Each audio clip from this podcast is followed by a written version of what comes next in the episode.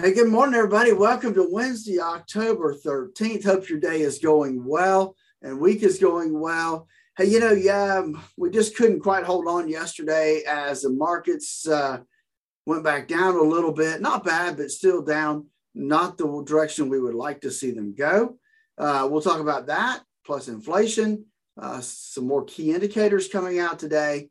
Uh, we'll talk about that more when Dave joins us here in just a moment. But remember, there's only one thing any of us can control within our portfolio, and that's how much risk you have. And so we've put together our core retirement design process in order to make sure that you've put together the retirement you always dreamed of. Give us a call at 863 382 0037. Again, that number is 863 382 0037. Looking forward to our conversation with Dave. That's coming up next. 5.7 FM Maroon 5. And I'm Morning Dave. We're at 840 here. It's 20 before 9. Check in and see what the Sam Hill's going on with our money up on Wall Street. It's getting affected by all kinds of junk, and now we're into earnings season, which actually could make some things make some sense for a change. yeah, sure will.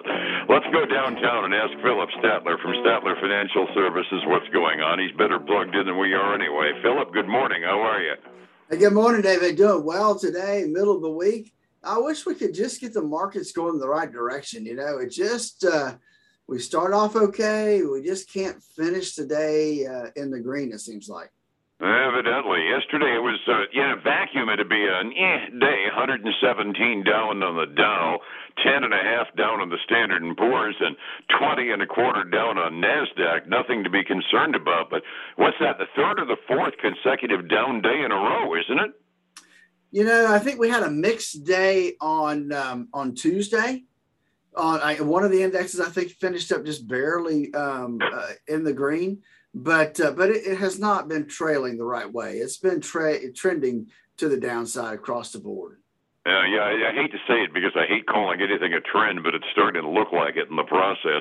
Uh, we start off the morning with a bunch of news that we really don't have details on yet, but the big market mover that's going to come out today when the government gets around to doing it and our news ticker catches up is going to be the consumer inflation rate. And we don't have the full report like we're used to having because some of the news tickers are running short, but we do get the month by month number, and it's not good news.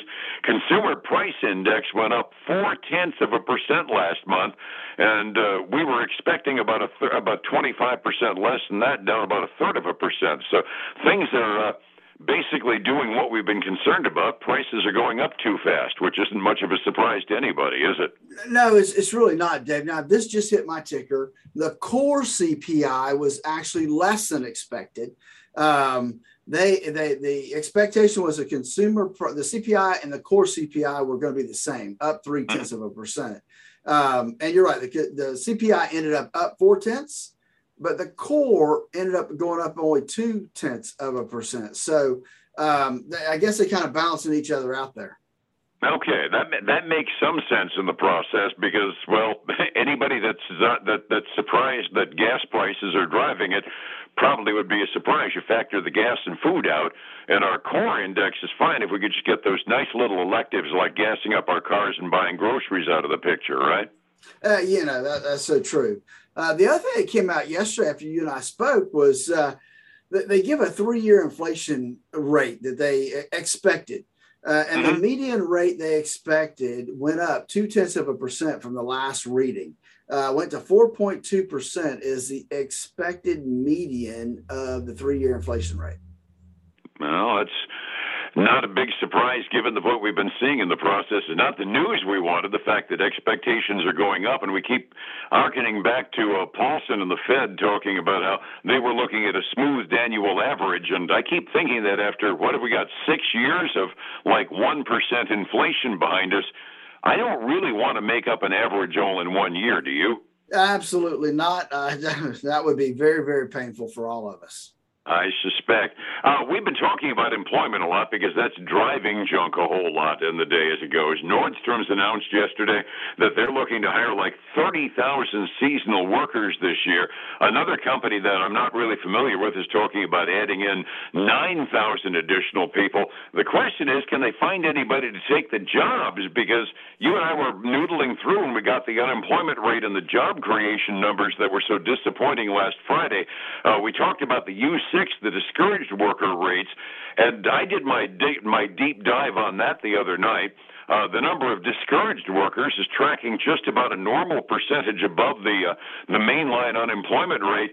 But one thing really did catch my eye. We are at all-time high numbers, according to the JOLTS report, of workers voluntarily quitting their jobs. We got like 10 million workers that have said, "Oh, to heck with it, I quit." Now, we were kind of guessing back and forth as to whether or not they were going into the gig economy or saying to heck with it and retiring. But we just can't find people to fill jobs, and that is even including some of the uh, better paying ones that are out there. Well, that's true. We are seeing though the job openings starting to fall down a little bit, um, which doesn't quite equate with what we're seeing on the other side of the of the game. Um, job openings actually got reduced by about 500,000 down to 10.4 million um, in, in, the month of August. So uh, that's uh, that's still a lot of jobs out there. Um, the JOLTS report did kind of indicate that that two or three million people that voluntarily quit their their jobs last month was um, really people that were in the restaurant, retail, hotel services into things. Um, and and there was some indication maybe that some of those folks were finding quit those jobs and found a better employment elsewhere. So eh, we can't tell from these numbers if that's really true or not, but that was some of the indication I read through the uh, reports of the JOLT report. Yeah, one of the things that I was reading was uh, talking about the gig economy. That's independent employees, uh, the uh, under the table money that uh, people make on the side. Uh, that was growing like crazy because there's it. Well, if you can avoid the taxes in the process, which some people do illegally, uh, it, at least you keep more of your money, and it's kind of like getting a raise. Oh, that, that's true. I'll tell you, David, that's getting harder and harder to do because most people um, they, they, take money somehow, right? It's all pretty much digitized, right? I, am going to use my PayPal. I'm going to use, you know, Venmo. I'm going to use my Cash App. Um, if you use a credit card, you know, or debit card, all that stuff's tracked, and uh, and you know that that uh, that uh, establishment is reporting that stuff to Internal Revenue Service. So it's becoming harder and harder to to skip out on your taxes. It really is. And the news item over the weekend that the IRS also wants to be able to monitor your checkbook account. Ah, yeah, it's going to be harder and harder to get away without paying in the future, isn't it? It, it really is. Now I'm hoping that that's going to get slammed down. I'm hoping. I mean, I've, I've read a couple articles that give me some hope that that will get uh, banished. We'll cross our fingers on that. I'm not a privacy fanatic, but at the same time, it's, if it's none of the government's business, I have no desire whatsoever to let the government into my life that deep. Yeah, earnings season is finally beginning, and we got some household names that made some money. Before we get to the financials, we had a surprise. Delta did okay, didn't they? They did, Dave. Uh, Delta beat by 13 cents a share. They came in at 30 cents a share positive, plus uh, revenue beat forecast as well. Now, um, that's their first quarterly profit um, since before the pandemic. Um, but let me tell you what they also came out with. You know, they said, look, in the current quarter, we expect a modest loss um, due to higher fuel costs, uh, continued uh, supply chain issues. So uh, that was putting some pressure and continues to put some pressure on Delta this morning, uh, down about 1.7%. Yeah, you don't really want your guidance to say we made money this quarter, but don't expect it to last. That doesn't go over big with investors, does it? No, no, it really doesn't. Like I said, you know, people want to look ahead, not behind. Absolutely. Uh, the first blush group that always comes out of the big financial operations. Yesterday, I was saying that one of the tip sheets I was reading said, "Don't expect any big surprises and big beats." Well, so far we seem to be breaking the rules at the very least with J.P. Morgan this morning. Well, we did. Morgan came out. Um, you know, they beat by about 74 cents a share, came in at $3.74. Revenue was ahead of forecast. but let's don't get too excited. Um, a lot of that came because they were able to release some more of their reserves, like over two billion of, of, of reserves that they were able to release um, this quarter based on loan losses. Uh, the other thing I saw on uh, on JP Morgan is consumer loans are falling. Um, you know that's where they make a lot of their bread and butter because you can get higher margins on consumer loans versus corporate loans and business loans. So um, so that's another area where um, they're they're falling off a little bit. And the other thing it says this is the lowest. I'm sorry, Chase, of course. I was going to say Chase, of course, being one of the big credit card names. That, that's right. Um, and the other thing they said was this is the um, the the lowest um, EPS that they've had in a while. So uh, some some, but it's not hurting their price at all. They're well, it has dwindled. I will tell you, it was higher. It's up about a tenth of a percent. It was up almost one percent earlier. All right. Yeah, I was. I, I saw the tidbit that said it was a, a lot of the bad debt write-offs being returned to revenue one of those odd things, finding out it's a pleasant surprise we're paying our bills better than they expected hurts a company, but it is a chink in the armor, isn't it? it is, and it's funny. You and I are sitting here talking. I think maybe the traders are actually diving into that earnings report a little bit more because they've actually gone red in the last 15 seconds. Ooh, well, let's find another financial that's doing well. I hear BlackRock reported. That's one that isn't a big consumer name, but it's a big player. It is, and they're a big asset management firm. Uh, they earned ten dollars and ninety five cents a share. That was better than the nine dollars and thirty five cents that was expected. Revenue beat uh, forecast.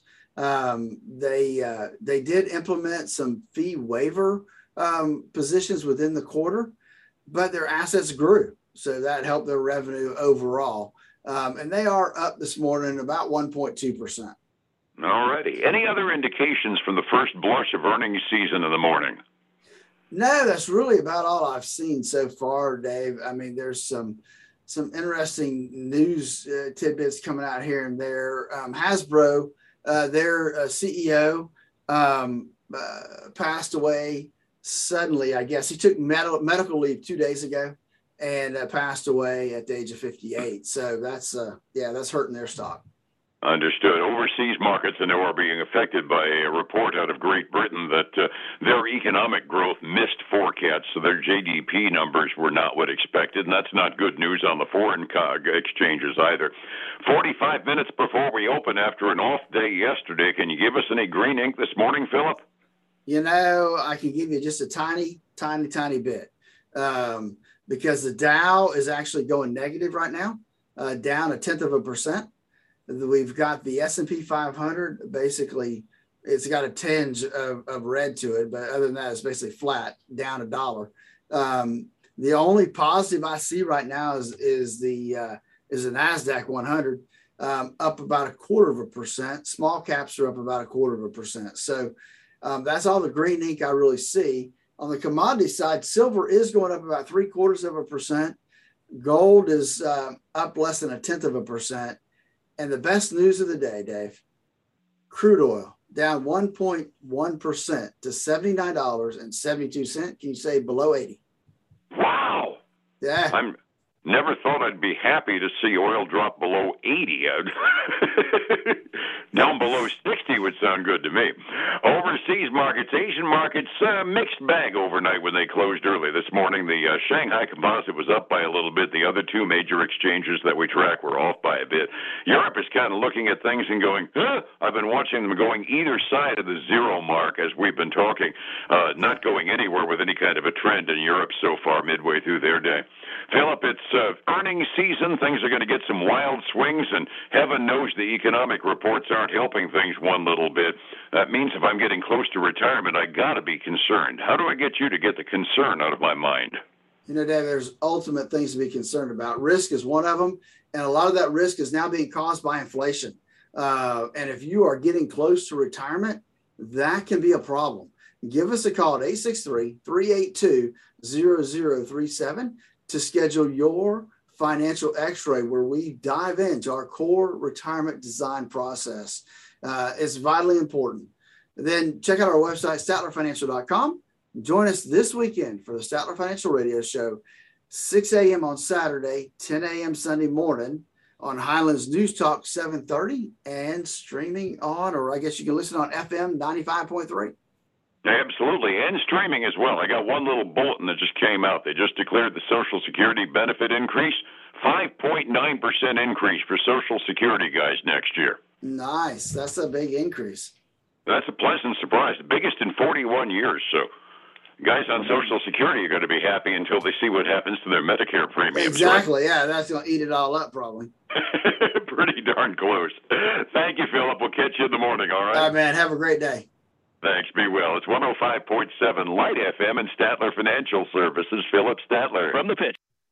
Hey, folks, again, I want to thank you for joining us today. Uh, I hope your week's going well. I hope you'll join us again tomorrow morning. Same time, same place. Find us right here on Facebook. Have a great day. Bye now.